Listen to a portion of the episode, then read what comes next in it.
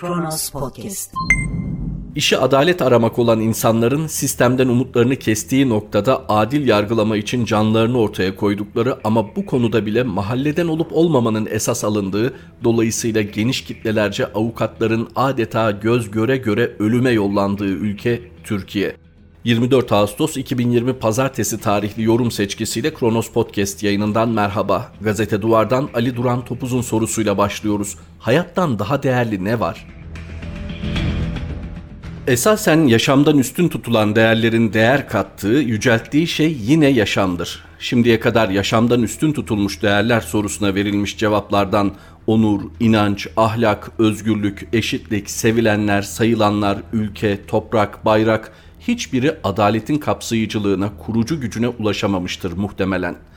Adaletsizliğe razı gelmek onur kırıcıdır. Adaletsiz inancın ulaşacağı yer zalimliktir. Adaletsizlik ahlak kurmaya izin vermez. Eşitlik, eşitsizlikte ikamet eden adaletsizlikten sıyrılma talebidir.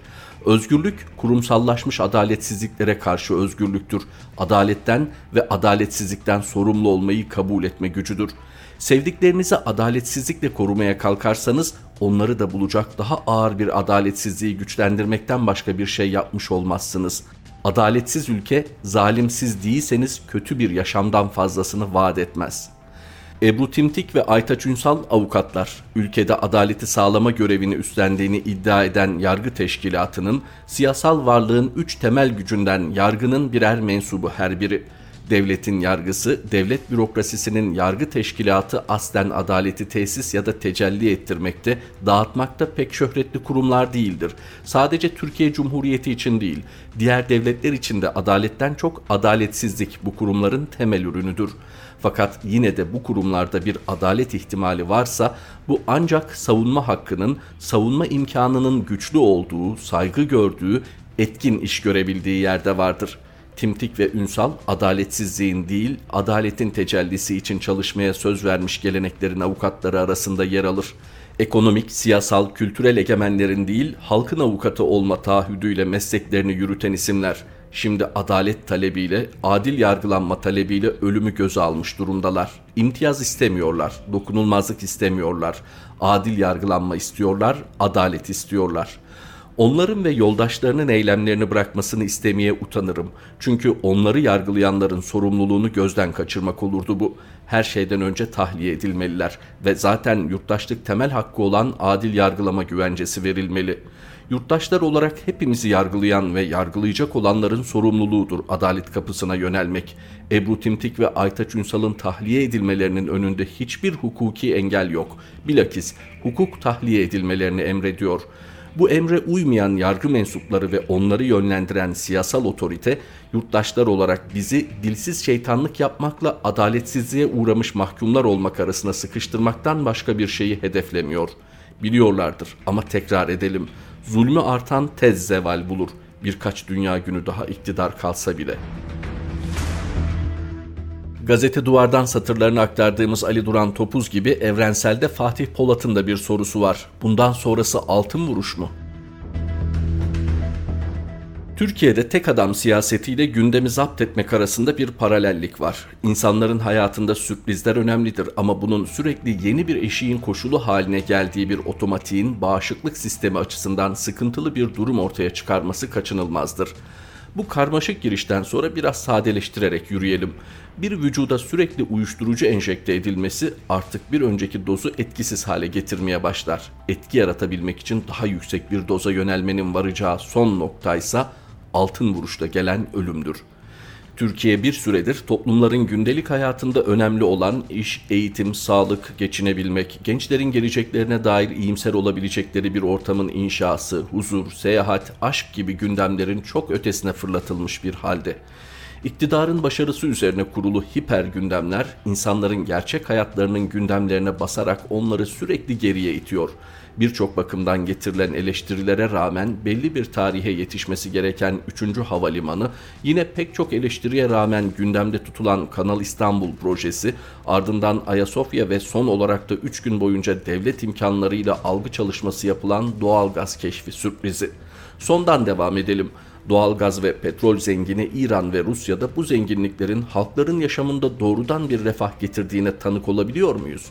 Benzer zenginliklere sahip hangi ülkede bir avuç zengin ya da bürokrat dışında gerçekten halk bu zenginliklerden adil bir pay alabiliyor? Bu soruların hiçbirini sormadan bu sürprizi açıklayan Cumhurbaşkanı Erdoğan'ı ya da onun bu açıklama sırasında bu sürprizin başarı payını paylaştığı Bakan Albayrak'ı alkışlamak ve gözümüzü 2023'e dikmek üzerine kurulu bir talep var. Bu talebi sorgularsanız ülkenin bağımsızlığına, milli değerlere aykırı davranmış olacağınızı size birçok televizyon kanalındaki yorumcuyla iktidar gazetelerinin yazarları hatırlatıyor. Daha açıklama yapılırken dolar yükselişe, borsada düşüşe geçiyor. Ama olsun bu başarının önemi zamanla anlaşılacak diye düşünmelisiniz. Cumhuriyetin ilanının 100. yılıyla sonraki seçimin normal tarihi olan 2023'te o gaz oradan çıkıp kullanıma sunulmuş olacak. Biz onu düşünelim. Uzmanlar bunun için devasa bir teknoloji, para ve zaman gerektiğini söylese de biz böyle düşünelim. Çok aklınız karıştıysa Ayasofya etrafında oluşturulan mitle avunun o da yetmiyorsa bir süre sonra vücudunuzun ihtiyaç duyduğu dozda yeni bir efsane size devlet katından sunulacaktır.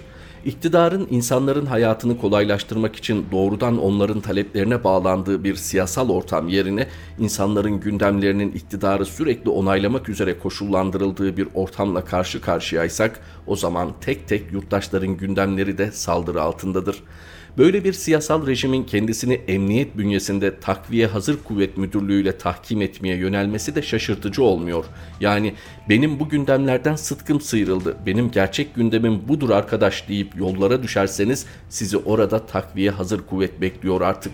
Bu tablo karşısında en trajik olan da muhalefet cephesinde iktidarla baş edebilme yönteminin bir ittifak matematiği ya da jimnastiğine indirgenmiş olması.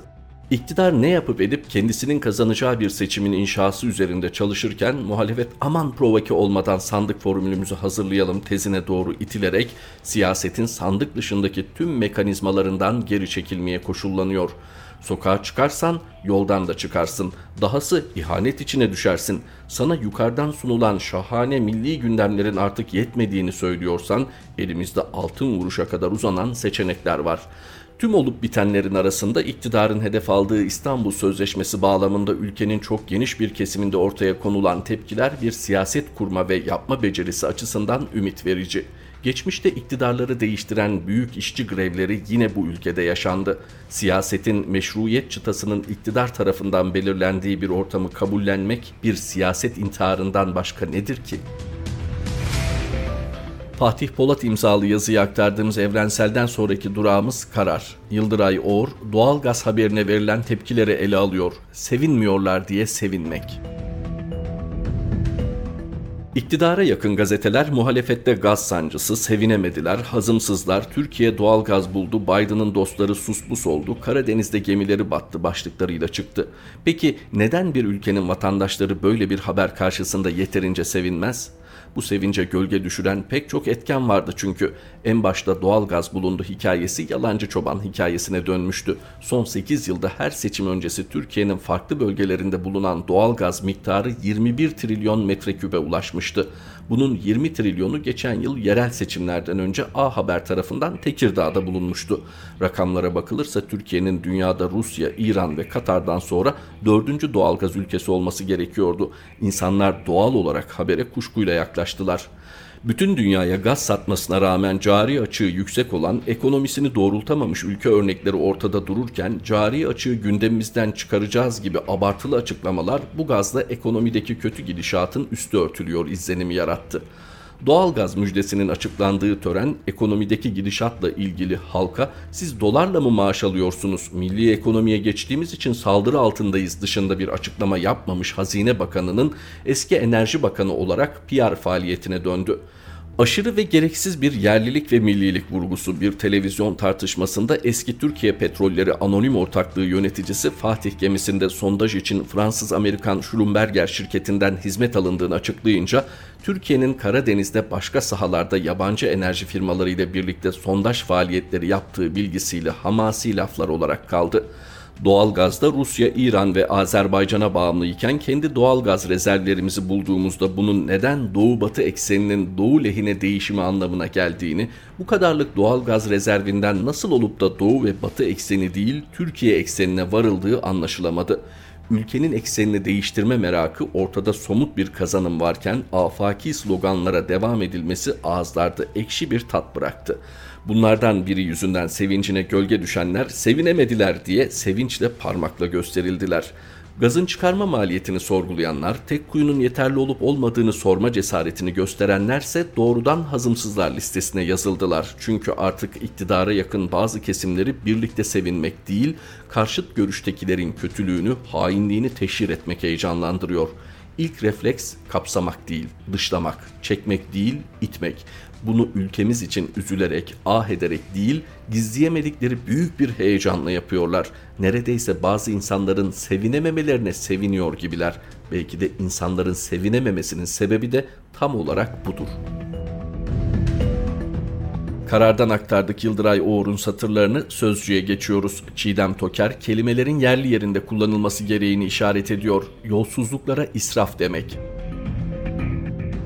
emanet edilen gücün özel çıkarlar için kötüye kullanılmasına yolsuzluk deniliyor. Bu kapsayıcı tanım Uluslararası Şeffaflık Örgütü'nün söz ve davranışta dinin akıl veya örfün uygun gördüğü ölçülerin dışına çıkmayı, özellikle mal veya imkanları meşru olmayan amaçlar için saçıp savurmaya israf. Bu tanımda Türkiye Diyanet Vakfı'ndan. Birinde ötekilerin haklarını, kaynaklarını korumayı üstlenenin kişisel çıkarları için bu sorumluluğu kötüye kullanması söz konusu. Diğerinde ise malı ve imkanları saçıp savurmak, çoğunlukla da kendi malını. İsraf eden ahirette sorgulanıyor. Yolsuzluk yapanın bu dünyada hesap vermesi gerekiyor. İsraf eden için bu dünyada yaptırım korkusu yokken yolsuzluk yapanın eğer yargılanırsa var. Birinin cezası bu dünyada, diğerinin inançlı olanlar için elbet ahirette.'' Son yerel seçim kampanyalarından bu yana muhalefet cephesinde israf sözcüğünü sık duyuyoruz. CHP Genel Başkanı Kemal Kılıçdaroğlu da İstanbul Büyükşehir Belediye Başkanı Ekrem İmamoğlu da iktidar aktörlerinin kamu kaynaklarındaki kusurlu, yasalara, hukuka aykırı uygulamalarını gündeme getirirken sıklıkla israf diyor birkaç gün önce polislerin söktüğü imzasını taşıyan ya Kanal ya İstanbul afişlerinde İmamoğlu Kanal İstanbul'a kimin ihtiyacı var? İstanbul'un mu yoksa kurdukları israf düzeni bozulanların mı diyordu. Kılıçdaroğlu da partisinin geçen ayki kurultayında açıkladığı ikinci yüzyıla çağrı beyannamesinde şöyle seslendi.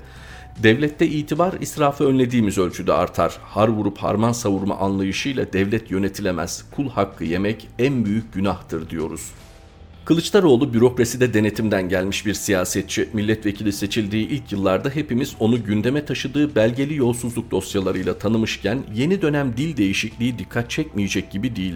Yeni ama muhafazakar dil tercihinin Millet İttifakı stratejisiyle ilgisi olduğu açık. İttifakı seçime kadar olabildiğince genişleteceğini ilan eden CHP'nin temel motivasyonununsa mütedeyyin seçmeni gözetmek olduğu anlaşılıyor ana muhalefet partisi CHP bu dili kendi stratejisi bakımından doğru buluyor olabilir. Özellikle Anadolu'da izleri tam silinmeyen, temelleri çok geriye uzanan CHP dinsizdir yaftalaması düşünülürse.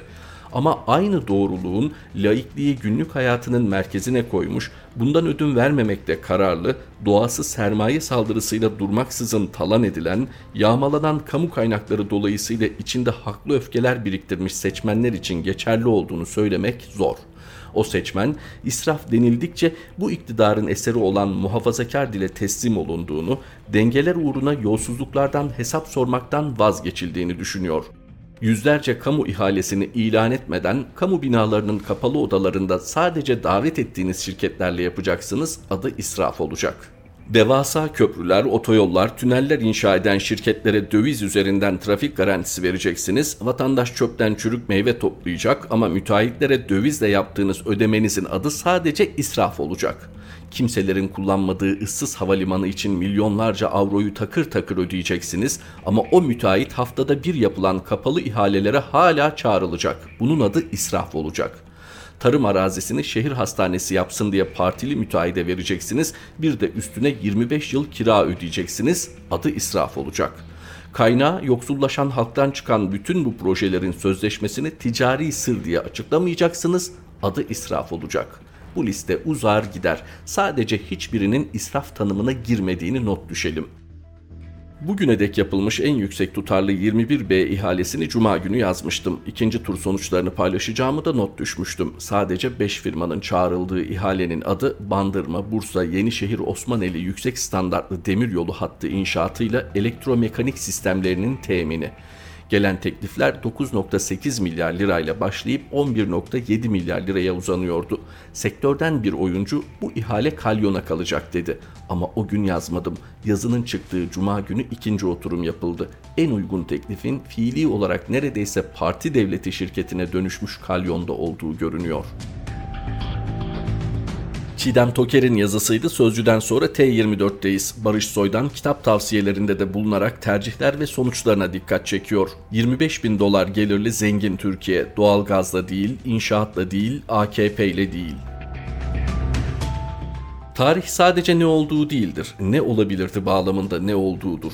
Adam Phillips, Türkçe'ye de çevrilen Kaçırdıklarımız adlı kitabında böyle diyor. Phillips'in eseri tarih değil, psikoloji kitabı. Zaten kendisi de bir psikolog. Hayatımızın seçimlerden ibaret olduğunu, bir şeyi seçerken başka bir seçeneği reddettiğimizi ve belki de bir fırsat kaçırdığımızı anlatıyor.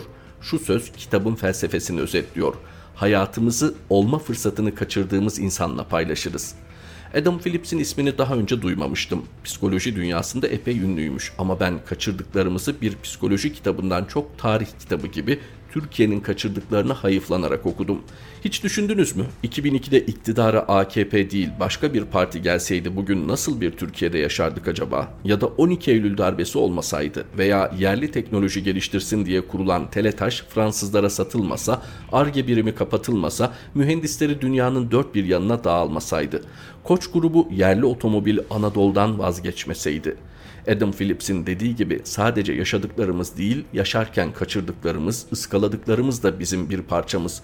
İstediğimiz kadar yokmuş gibi davranalım. Bir de olma fırsatını kaçırdığımız Türkiye var.''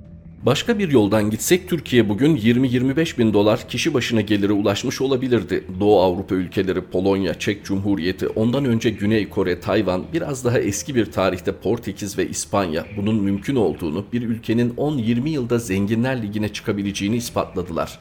Biz 2002'de AKP'yi seçerek bu fırsatı teptik. O gün bu çok net değildi ama bugün artık ortaya çıktı. Ama zaten 12 Eylül darbesini yaparak da tepmiştik. Teletaşı Fransızlara satarak ve ARGE birimini kapatarak da 7-8 bin dolar kişi başına gelirli bugünkü Türkiye kendi seçimlerimizin eseri. Olan oldu. Geçmişe değil geleceğe bakalım. Önümüzdeki 15-20 yıllık dönemde 20-25 bin dolar gelire ulaşabilecek ülkelerden biri de Türkiye. Bizimle birlikte Brezilya, Romanya, Güney Afrika Cumhuriyeti ve birkaç ülke daha. Türkiye orta gelir tuzağından nasıl kurtulabilir? 20-25 bin dolarlık kişi başına gelire nasıl sıçrayabilir? Zengin ülkeler arasına nasıl katılabilir? Bugün düşünmemiz, yanıt aramamız gereken soru budur. Bunun AKP ile olmayacağı artık belli oldu. Onun modeli inşaata, Kanal İstanbul, İstanbul Finans Merkezi gibi özünde inşaat projelerine ve bu arada at yarışında sürpriz arayan kumarbazlar gibi Karadeniz veya Akdeniz'de çok büyük bir doğal gaz rezervi bulup bir gecede zengin olmaya dayalı. Karadeniz'deki son rezervin Türkiye'yi zengin etmeyeceği 320 milyar metreküplük gazın o da eğer doğruysa ancak 6-7 yıl idare edeceği ortaya çıktı. Ne yapacağız? Karadeniz veya Akdeniz'den gelecek yeni bir müjdeyi mi bekleyeceğiz yoksa başka bir yoldan mı gideceğiz? Türkiye AKP'nin değil Güney Kore'nin Tayvan'ın yolundan gitmeli. Teknoloji geliştirip katma değerli ürünler satarak yıllardır yerinde sayan ihracatı bu sayede katlayarak inşaatla değil sanayiyle Doğalgaz elbette çıkarılmalı ama kumarbaz gibi koca ülkenin geleceğini Altılı'daki sürprize, Karadeniz ve Akdeniz'deki sondajlara bağlayamayız. Yenilenebilir enerjiye yüklenmeli, yıllardır arpa boyu yol alamayan güneş enerjisini yaygınlaştırmalı, İç ve Doğu Anadolu'ya doğalgaz değil yerli kaynak jeotermalle ısıtmak gibi büyük hayaller kurup hayata geçirebilmeliyiz.'' Hayal kuruyorsun böyle gelmiş böyle gider diyeceksiniz. Öyleyse size iki kitap daha önererek yazıyı bitireyim. Son dönemin çok tartışılan iktisatçısı Güney Koreli ama Cambridge Üniversitesi'nde ders veren Ha Jun Cheng'den Kalkınma Reçetelerinin Gerçek Yüzü ve Kapitalizm hakkında size söylenmeyen 23 Ç. Bu kitaplar iktidarların ve uyguladıkları ekonomi politikalarının bir ülkeyi vezir de rezil de edebileceğini etkileyici biçimde anlatıyor Kendi geleceğimizi kendi tercihlerimizde kendimiz kuracağız. Bu ülkeyi vezir de rezil de edecek olan biziz. Barış Soydan'ın yazısını aktardığımız T24 bu birlikteliğimizdeki son durağımızdı. Mehmet Şahin yeni yorum seçkimizde Kronos Podcast yayınında tekrar buluşmak üzere. Hoşçakalın. Kronos Podcast